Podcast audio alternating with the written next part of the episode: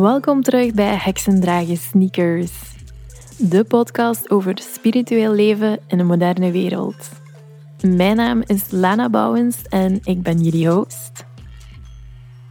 Voor we van start gaan met de aflevering heb ik eerst uh, heel leuk nieuws. We gaan namelijk in 2021 van start met iets nieuws. Uh, je zal kunnen lid worden van Heksendragen Sneakers. En daardoor krijg je maandelijks toegang tot exclusieve webinars over een witchy of spiritueel thema. Daarmee steun je Heksendragen Sneakers, zodat wij kunnen blijven groeien en hopelijk in 2021 een real-life event kunnen organiseren. En in de plaats daarvan krijg jij kennis en misschien ook wel leuke goodies.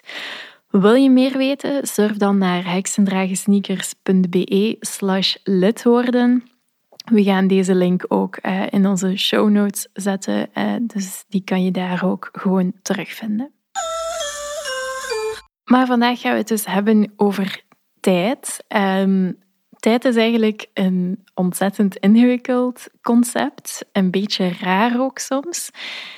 En net daarom vind ik het zo'n interessant thema. Um, ik ben daar enorm door geboeid door uh, tijd. Ik heb daar al een paar experimenten rond gedaan.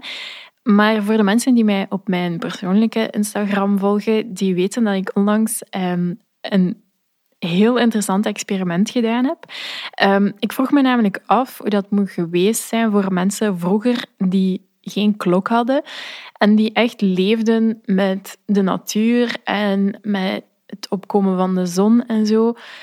Wat voor een verschil dat dat geeft. Um, nu, er zijn heel veel mensen die dat gaan uittesten wanneer dat ze op vakantie zijn en eigenlijk veel tijd en ruimte hebben om van alles te doen en waarbij dat tijd eigenlijk niet zoveel uitmaakt.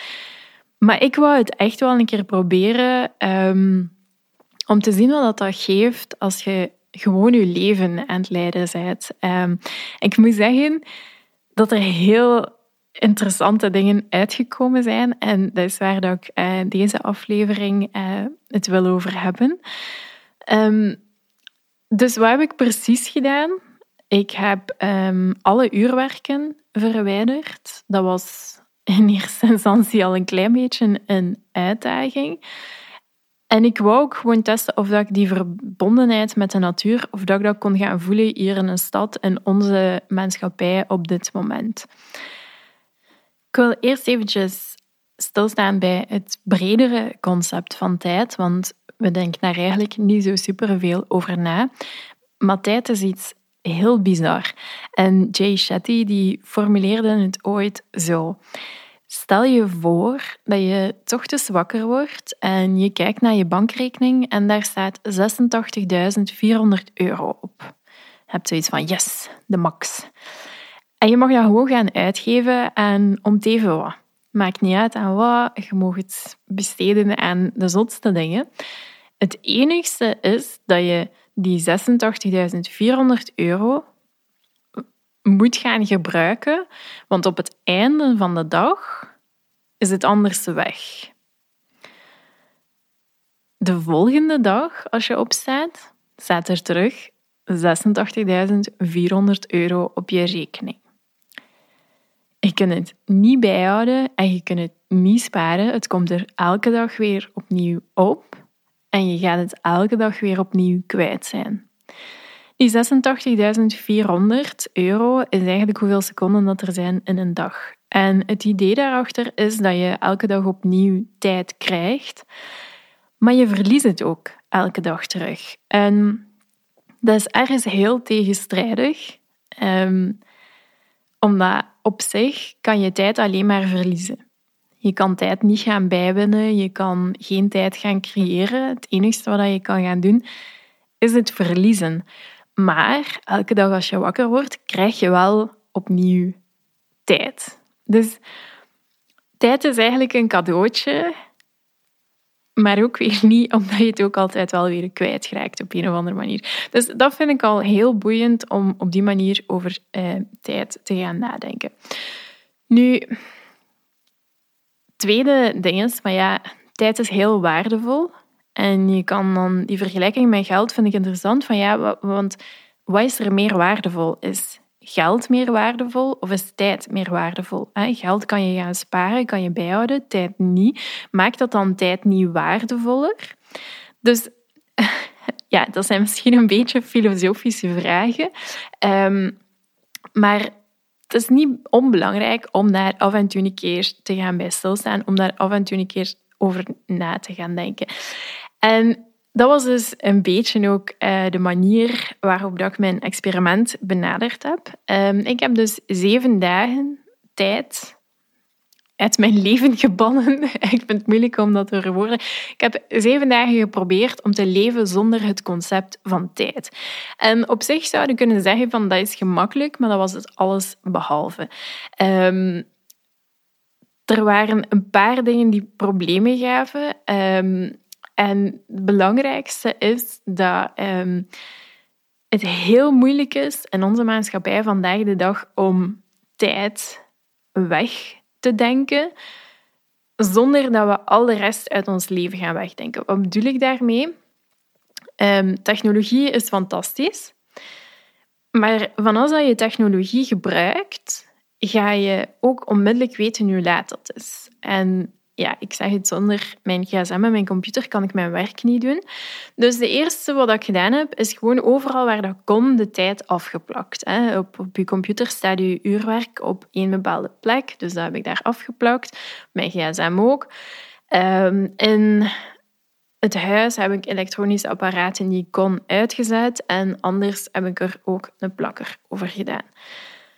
Ik was ervan versteld hoeveel dingen dat er eigenlijk de tijd aangeven. En een van de problemen die ik had was dat als je... Ik heb een iPhone en als je die iPhone opneemt uh, of als je dat homescreen aantikt, dan zie je automatisch de tijd. Nu, ik kan daar lang zitten achter zoeken op een manier om dat eruit te halen, om dat niet meer te kunnen zien, maar dat ging dus niet.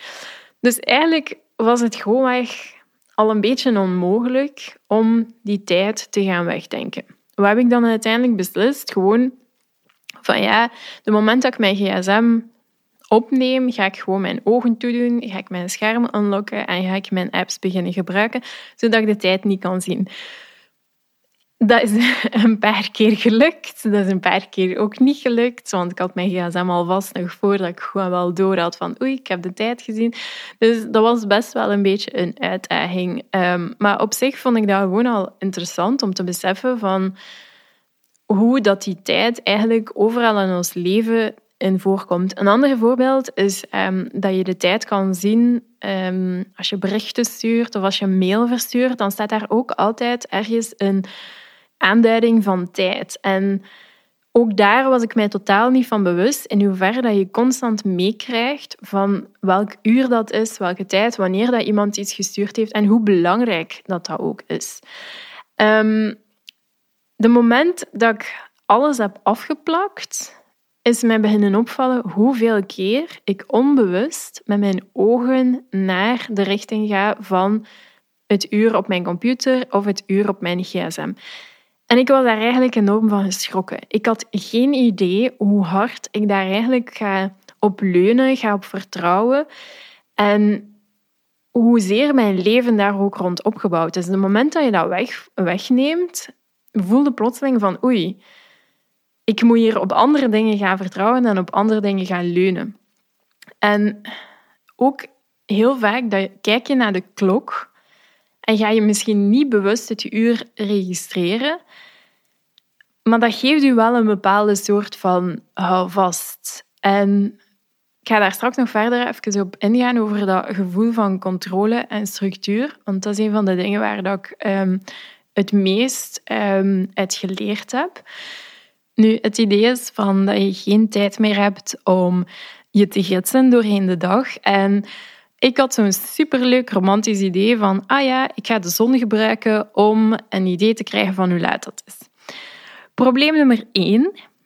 Uh, ik heb geen flauw idee wanneer de zon opkomt en wanneer dat de zon ondergaat. Een beetje wel, again, afhankelijk van hoe laat dat was. Dat ik wist van oké, ja, het begint nu al donker te worden. Ik weet dat het ongeveer zes uur is.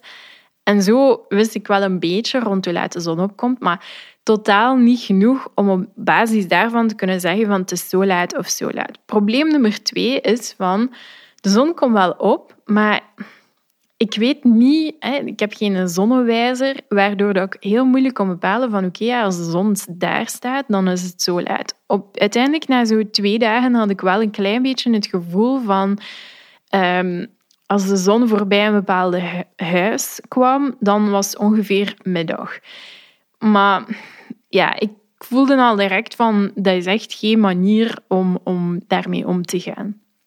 Nu, ochtends was dat fantastisch. Hè? Het idee is van dat je opstaat met het opkomen van de zon. En ik heb dus ook geen wekker gezet, geen manier meer om te weten van hoe laat ik moest opstaan. En dat was echt zalig. Dat kan ik echt iedereen aanraden.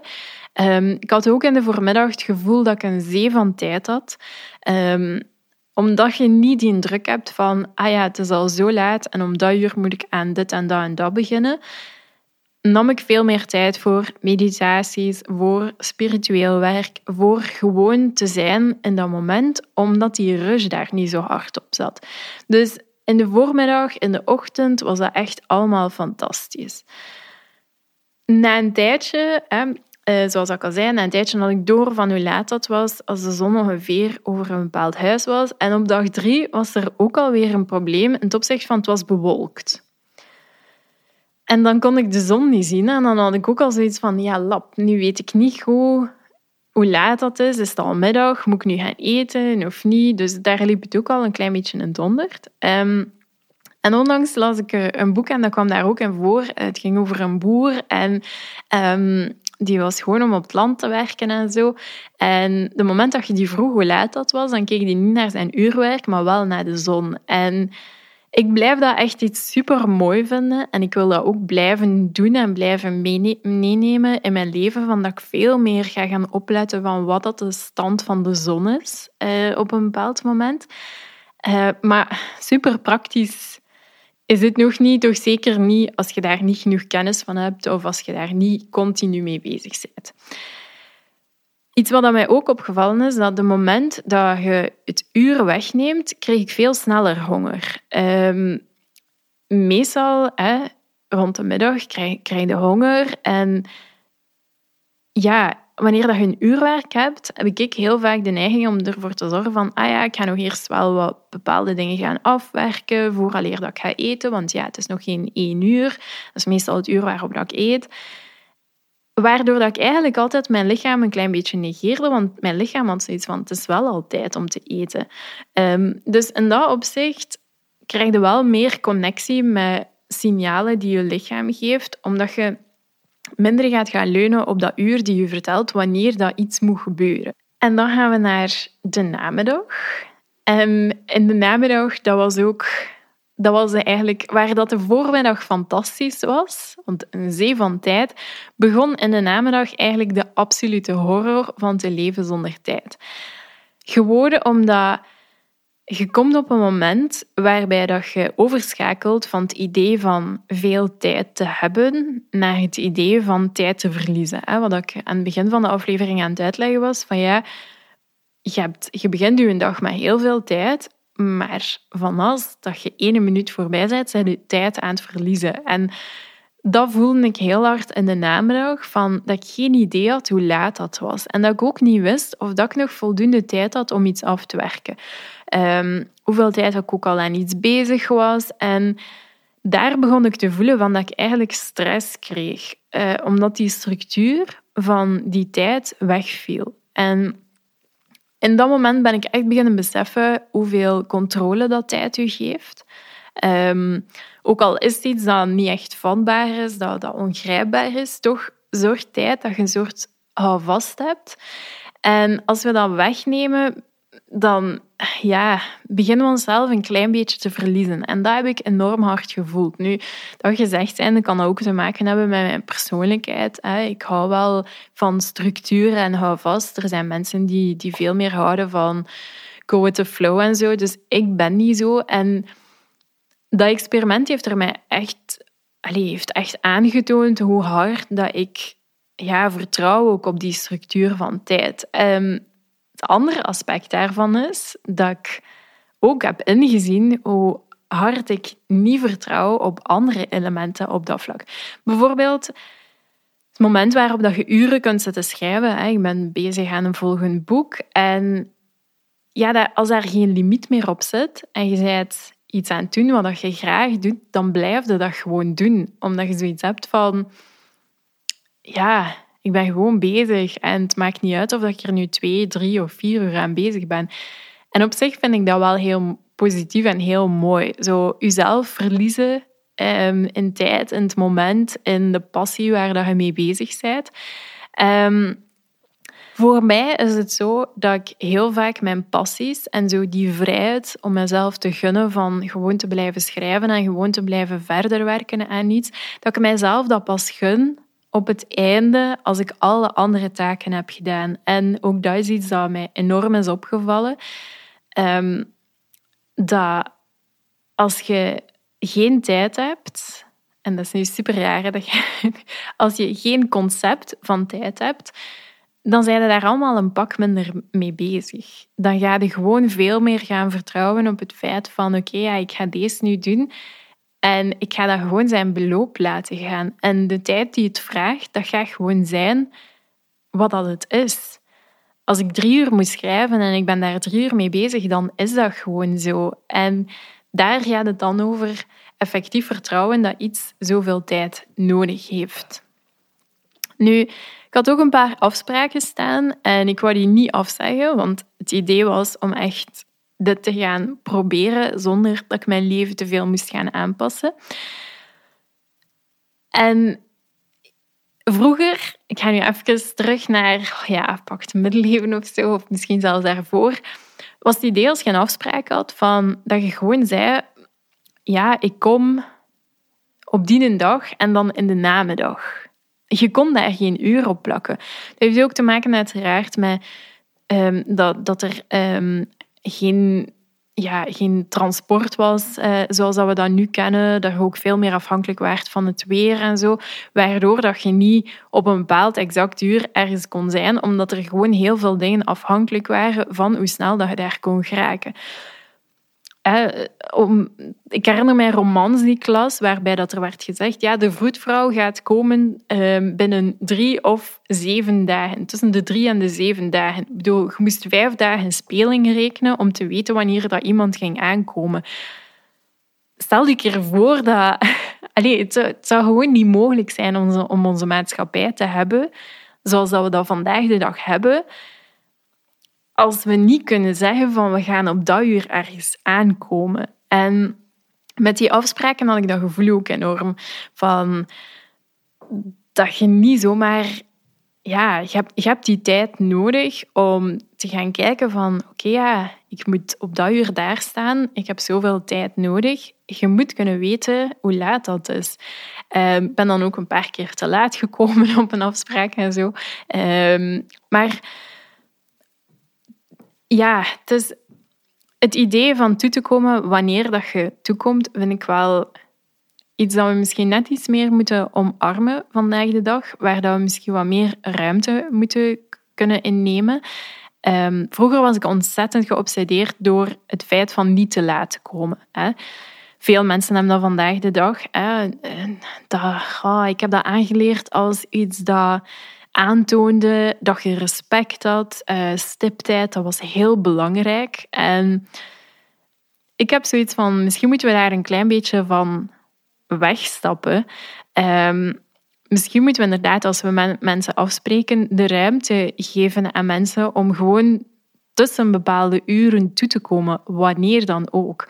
Um, dat gaat ook over de manier waarop dat we met elkaar communiceren. Uh, als wij zeggen van ja, twee uur en jij staat niet om twee uur daar, dan geeft dat vaak zo wat, ja, misschien wel vrevel of wat irritatie en zo. En dat doen we onszelf op dat moment ook aan. Een ander onderdeel daarvan is dat we zelf gewoon niet meer het geduld hebben om te wachten. We worden eigenlijk continu herinnerd aan het feit dat we productief moeten zijn, dat elke seconde telt, dat we als we om twee uur hebben afgesproken, daar vijf minuten staan wachten. Oh nee, dat kan niet.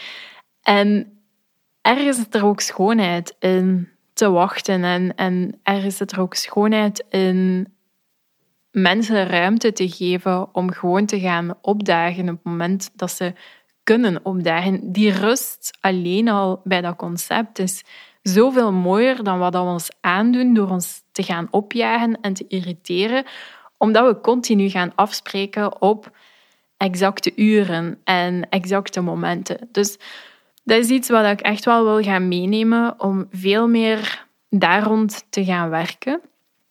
Um, nu, laten we eerlijk zijn, de wereld is super gecompliceerd. Uh, we kunnen dat niet op alle vlakken gaan toepassen, wat ik hier nu zeg.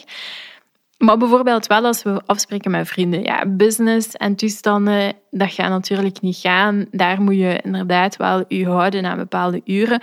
Maar ik ben bijvoorbeeld op werkvlak heel grote fan van glijdende uren, waarbij dat iemand gewoon toekomt op het moment dat het kan, dat het moet. Hè. Files om even wat en een BS die weer niet wil werken, maakt niet uit wat. Een situatie met de kinderen. Ik bedoel, je creëert daar ruimte. En dat vind ik heel positief. Um, eigenlijk zou dat iets moeten zijn dat we ook meekrijgen uh, in, in, in de, de klas, op school. Um, dat daar veel meer ruimte gecreëerd wordt om dingen de tijd te geven die ze nodig hebben. Nu, tijdens mijn coachingsessies is dat ook ontzettend hard aan, naar voren gekomen. Dat, hè, normaal gezien een coachingsessie bij mij duurt een uur. En ik ben daar wel redelijk goed in, het in te schatten van oké, ik doe mijn uitleg, ik luister, vragen stellen. En meestal, de moment dat ik zoiets heb van, kan ik kijken hoe, hoe ver dat wel zijn, zit ik meestal wel rond een uur. Dus op zich ben ik, hè, met meditatie ook, ben ik daar redelijk goed in, in dat te kunnen inschatten. Maar aangezien dat ik dat uurwerk niet had, was ik continu zo van, oh nee, nu weet ik niet, ben ik effectief al een uur? En begon ik eigenlijk mezelf in twijfel te trekken en zoiets hebben van, oei, ja, is, is, is nu al een uur of niet? En ik moest daar even denken aan Expeditie Robinson. Dat is zo een realiteitsprogramma, een eh, reality show, waarbij dat... Um, ze mensen op een onbewoond eiland steken en die moeten daar dan overleven. En een van de testen die zo elk jaar, elk jaar terugkwam, zo een van de uitdagingen die ze moesten doen, was dat ze op um, ergens moesten staan. Ik weet niet meer exact hoe dat in elkaar zat, maar ze moesten ergens staan en ze moesten kunnen inschatten hoe lang een minuut was. En ik vond dat altijd een fantastische opdracht, omdat ik zoiets had van, allee, dat is nu toch mega makkelijk. Al de andere opdrachten die ze allemaal moesten doen, had ik zoiets van, yo, no, dat doe ik nooit. Maar die opdracht leek mij super simpel. Waarom? Ik heb een heel trage hartslag. Ik heb 53 ehm, hartslagen per minuut in rust. En ik had zoiets van, ja, dat is toch super simpel. Je gaat gewoon je hartslag gaan voelen. En dan weten we wel, het is een beetje sneller, want sensatie, stress en zo. Maar ongeveer kan ik wel tellen van dat ik één hartslag per seconde heb en dat als ik aan 60 zit, dat er een minuut voorbij is. Daar maak ik direct de reflex om te vertrouwen op mezelf en op de signalen dat mijn lichaam geeft van hoeveel tijd dat er voorbij gegaan is. Van, ik kan natuurlijk moeilijk beginnen tellen om een uur. Ja, dan zou ik heel veel hartslagen moeten tellen. Maar toch is ergens zo wel de reflectie gekomen van ik vertrouw mezelf niet als het gaat over te bepalen hoeveel tijd dat er voorbij gegaan is. En dan had ik zoiets van ja, misschien moet een sessie geen uur zijn. Misschien moet een sessie gewoon zijn wat ik aanvoel dat het moet zijn. En dat is ook iets wat ik echt wel wil meenemen naar de toekomst toe, om in de manier waarop dat ik werk veel minder te gaan focussen en vasthouden op tijd, maar veel meer op wat dat er gewoon nodig is. Nu, het laatste wat we mij opgevallen is, um, is het feit dat we allemaal denken dat we veel meer tijd hebben dan dat er is. We rekenen gewoon veel te weinig tijd om bepaalde dingen te doen. En dan kom ik ook terug weer naar het concept dat we continu gepusht worden om focus te hebben, om productief te zijn en zoveel mogelijk dingen gedaan te krijgen. Dat is iets super vreemd, want je kunt tijd niet manipuleren. Tijd is gewoon tijd, maar tijd is wel perceptie. En voor een of andere reden vandaag de dag gaan we altijd denken dat we veel meer tijd hebben. Onze to-do-lijst is super lang en wij hebben ergens in ons hoofd dat dat allemaal realistisch is, dat we dat allemaal kunnen doen. Dus de manier waarop dat we naar tijd aankijken, is alsof dat er daar iets misloopt in het opzicht van dat we niet kunnen inschatten hoeveel tijd dat er voor iets nodig is om iets goed te doen op een tempo dat oké is. Want dat wil ik benadrukken. En nog een keer, bepaalde dingen hebben gewoon zoveel tijd nodig, waarbij dat we niet het gevoel krijgen dat we constant opgejaagd zijn. Ja, je kunt zeggen van, ah ja, ik kan één hoofdstuk gaan schrijven van mijn boek in een half uur. Allee, ik bedoel, nee, dat gaat niet gaan. Dat gaat nooit niet lukken. Um, zelfs al zit ik in, in een goede writers flow, dat is gewoon niet realistisch. En in dat opzicht heb ik ook gemerkt, het moment dat je die tijd allemaal wegneemt, wordt dat veel duidelijker hoeveel tijd dat iets effectief gaat innemen. En ik zeg altijd tegen mijn coachingklanten van ja, Zet maximum drie dingen op je to-do-lijst. Want dat is het maximum dat jij op een dag gaat gedaan krijgen. Er komen altijd nog andere dingen tussen. Je hebt je gewoon leven, je moet eten, je moet even ontspannen. Drie dingen is echt wel het maximum. Soms staan daar vijf dingen op, tien dingen op. En ik heb zoiets van, maar je zei Superman niet, hè? En dat experiment heeft mij echt doen inzien van dat we veel productiever kunnen zijn als we gewoon energie steken in het oké zijn met hoe dat de tijd verloopt en er leren mee omgaan en leren werken met tijd en niet constant gaan racen tegen de klok. In mijn research over dit alles kwam ik trouwens iets superleuk tegen en ik wil dat gewoon nog even delen omdat ik zo enthousiast ben daarover. Um, dat is een, een super oude wekker en het is eigenlijk een kaars die uh, op een houder wordt geplaatst. En achter die houder is er een metalen plaat. En op die metalen plaat staan er indicaties van hoe de tijd verloopt. En die kaars steek je aan en dan na, na 20 minuten ga je bijvoorbeeld aan het eerste streepje komen. En dan weten van oké, ja, er zijn 20 minuten voorbij. De kaars brandt verder op, tweede streepje, 40 minuten voorbij. En zo gaat dat verder. Het is super mooi ook om naar te kijken. Ik vond dat heel fascinerend. En als je nu op een bepaald moment ergens moest gaan zijn of een wekker nodig had, dan kon je een metalen pinnetje steken in die kaars. En het moment dat die kaars opbrandt tot op dat punt, valt dat pinnetje naar beneden op een metalen schaaltje en dat maakt een geluid en dat is je wekker. Ik vond dat ja, sorry, ik ben dan zo'n nerd op dat vlak. Ik vond dat geniaal, ik vond dat super mooi. Ehm, en ik heb zoiets, als er iemand zoiets kan maken, terug op de markt kan brengen, uh, dan wil ik het zeker kopen, want ik vond dat echt een heel toffe manier uh, om ook weer met tijd om te gaan. En op zich heb ik zoiets van, ik wil eigenlijk die uurwerken en al die tijdsindicaties in mijn huis een pak verminderen. En één klok hebben. Zoals dat al vroeger was. Mijn grootmoeder had zo'n grote staande klok en die, die gaf dan elk uur een gong. Ehm, en ik vond dat altijd super mooi. En ik wil daar eigenlijk weer een beetje terug naartoe. Uh, mijn grootvader had ook zo een klok die op de schouw staat en die staat hier nu bij mij op de schouw. En die moest dat dan ook altijd zo mijn sleuteltje terug goed zetten, want ja, dat, dat liep achter of zo, ik weet niet goed. En ik vind dat idee van ergens gewoon één punt te hebben in je huis waar dat je tijd hebt, uh, waar dat de klok is, hè, ehm, dat je daar naar kunt kijken en dat je al de rest wegneemt, dat dat veel meer rust gaat geven.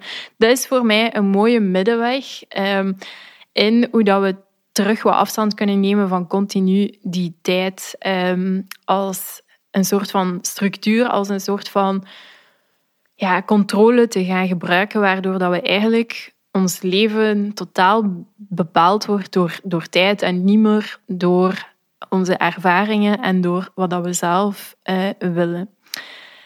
Tijd gaat ook over geduld. En initieel wou ik eigenlijk een aflevering maken over geduld hebben. Um, mijn man die zegt altijd dat ik totaal geen geduld heb. En ik denk dat uh, veel mensen vandaag de dag daar enorm mee sukkelen. Um, ja, mede omdat we heel hard um, leunen op dat concept van tijd en elke minuut gaan plannen. Um, we worden bijna niet meer geleerd om geduld te hebben. Hè. Ik zei het al, niet meer geleerd om te wachten als, er iemand, eh, als we met iemand afgesproken hebben. En je zou kunnen zeggen dat ik heel veel ervaring heb met geduld hebben. Uh, mijn man en ik uh, adopteren namelijk twee kindjes. En die procedure is momenteel al vijf jaar bezig. Uh, een jaar en een half geleden kregen we eindelijk de namen van de kindjes en de foto's. En we zouden hen normaal gezien in mei gaan ophalen en toen liep alles mis. Corona heeft alles stilgelegd en momenteel het enige wat wij kunnen doen is geduld hebben. En er zijn echt dagen dat ik echt zoiets heb van fuck deze. Sorry voor mijn taalgebruik. Ehm, maar ja, dat ik echt zoiets heb van ik ben beu om geduld te hebben. Uh, ik wil nu bij mijn kinderen zijn. Ik voel daar dan ontzettend veel kwaadheid rond. En ik moet elke keer leren om daarmee om te gaan. En het is niet alsof dat ik door heel deze proces dan per se beter ben geworden in geduld hebben. Um, ik zeg het, sommige van mijn vrienden en uh, die noemen mij ja, de meester in het geduld hebben. Ik heb zoiets van, dat is niet waar. Ik heb geduld omdat ik gewoon geen andere keuze heb. Ik kan niks gaan veranderen aan die situatie. Ik heb gewoon geduld omdat ik sta machteloos. Ik kan niks doen. Het enige wat ik kan doen is wachten en geduld hebben. En op zich is dat een leerschool, um, maar eerder een leerschool in niet in geduld hebben, maar wel in dingen zijn beloop laten gaan. In afstand te doen en te vertrouwen op een ritme, op dat dingen gaan gebeuren wanneer dat ze moeten gebeuren. En ook in tijd op, op een andere manier te gaan bekijken, in een ander perspectief te zetten. Op zich, als je zegt van ja, vijf jaar om op je kinderen te wachten, dat is veel. Waarom? Omdat iemand die gewoon op een natuurlijke manier een kindje wilt, ja, die moet helemaal niet zo lang wachten. Ik bedoel, negen maanden en dat kindje is er. En dan is vijf jaar ontzettend lang. Maar als je vijf jaar op een mensenleven gaat gaan bekijken, dan is dat helemaal niet zo lang. Dus tijd gaat ook gewoon ontzettend hard over perspectief. Nu, geduld hebben op een ander vlak is uh, wanneer dat we er wel invloed op hebben. En bijvoorbeeld als het gaat over werkgebied of over mijn business, ja, dan heb ik echt geen geduld.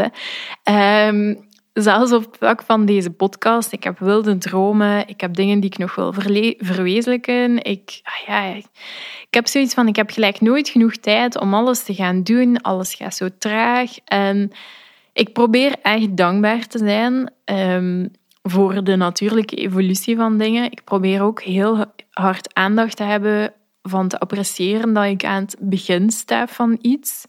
Um, als het over de podcast gaat, ja, ik ga nooit meer aan het begin staan van de podcast. Dat moment waarop dat we spraken over tien luisteraars hebben um, en dat we daar ja, super enthousiast en blij van, van waren, dat moment komt nooit meer terug. Dus hoewel dat ik ongeduldig ben, probeer ik om toch die dankbaarheid van in het moment te leven, van te beseffen van oké, ja, dit, dit ga ik nooit meer terugkrijgen. Um, maar in mijn achterhoofd gaat er ook altijd zoiets van nu, nu, nu.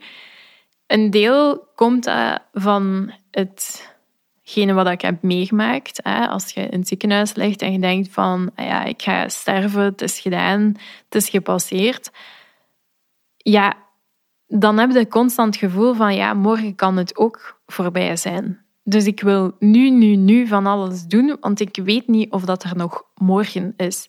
En dat is ook een groot stuk van waar dat mijn ongeduld komt, van het feit van ik wil vooruit, want ik weet niet hoeveel tijd ik nog heb. En dan komen we daar weer uh, aan tijd. Maar onlangs sprak ik met een vriendin en die zei van je waren aan het vertellen over, over wat ik dit jaar allemaal heb gedaan voor de business en zo. En die viel ver van haar stoel. Die had zoiets van, op een jaar tijd, maar wat heb je eigenlijk allemaal gedaan? Dat is gewoon zot. Je hebt een boek uitgebracht, een podcast, dit, dat. En dan pas viel mij een frang van... Eigenlijk heb ik superveel gedaan en misschien zelfs meer dan dat er mogelijk was geweest. En dan ook weer komen terug op het gaat allemaal over perspectief. Tijd is gewoon perspectief, volledig subjectief. En ja, helaas iets wat we alleen maar kunnen kwijtraken. Het is op zich, ik kan zeggen van dat ik ben altijd super slecht geweest en geduld hebben als ik de keuze krijg. Ik ben een doener, ik ga altijd de actie over. Geef me de keuze van te wachten totdat er iets gebeurt, dan ga ik proberen om er alles aan te doen om dat nu mogelijk te maken. Ik ga altijd gaan voor proberen iets te doen. Maar sinds het tijdexperiment dat ik gedaan heb, heb ik echt wel zoiets van: nee, ik ga meer appreciëren van de tijd wat, wat dat nodig is. En ook een deel van dat ik zelf beslis wat dat tijd is. Als ik continu zit te hameren op mezelf dat het sneller moet gaan, dan ga ik ook het gevoel hebben dat er niet genoeg tijd is. Tijd geeft een vorm van controle, structuur, waar dat ik graag op leun. Maar tijd wegnemen biedt ook mogelijkheden om te vertrouwen op meer een natuurlijk ritme. Een ritme dat ook gewoon veel meer klopt. Dus de stickers op mijn gsm en op mijn computer, die hangen er nog steeds. Opstaan doe ik ook veel rustiger en op mijn eigen ritme. En ik bekijk alles meer in perspectief eh, dat de tijd vraagt wat dat het nodig heeft. En dat is wat ik jullie vandaag heel graag wil meegeven. Geef het tijd. Ik ben heel benieuwd om te uh, zien wat dat jullie allemaal gaan meenemen uit deze aflevering. Dus laat het ons zeker weten. Als je aan het luisteren bent, neem een screenshot en deel het op sociale media. Tag ons. Het is altijd heel fijn om dat te zien. Uh, en ook om jullie feedback te krijgen. Um, en bedankt om uh, tijd te maken om te luisteren naar deze aflevering. Now go spread your magic.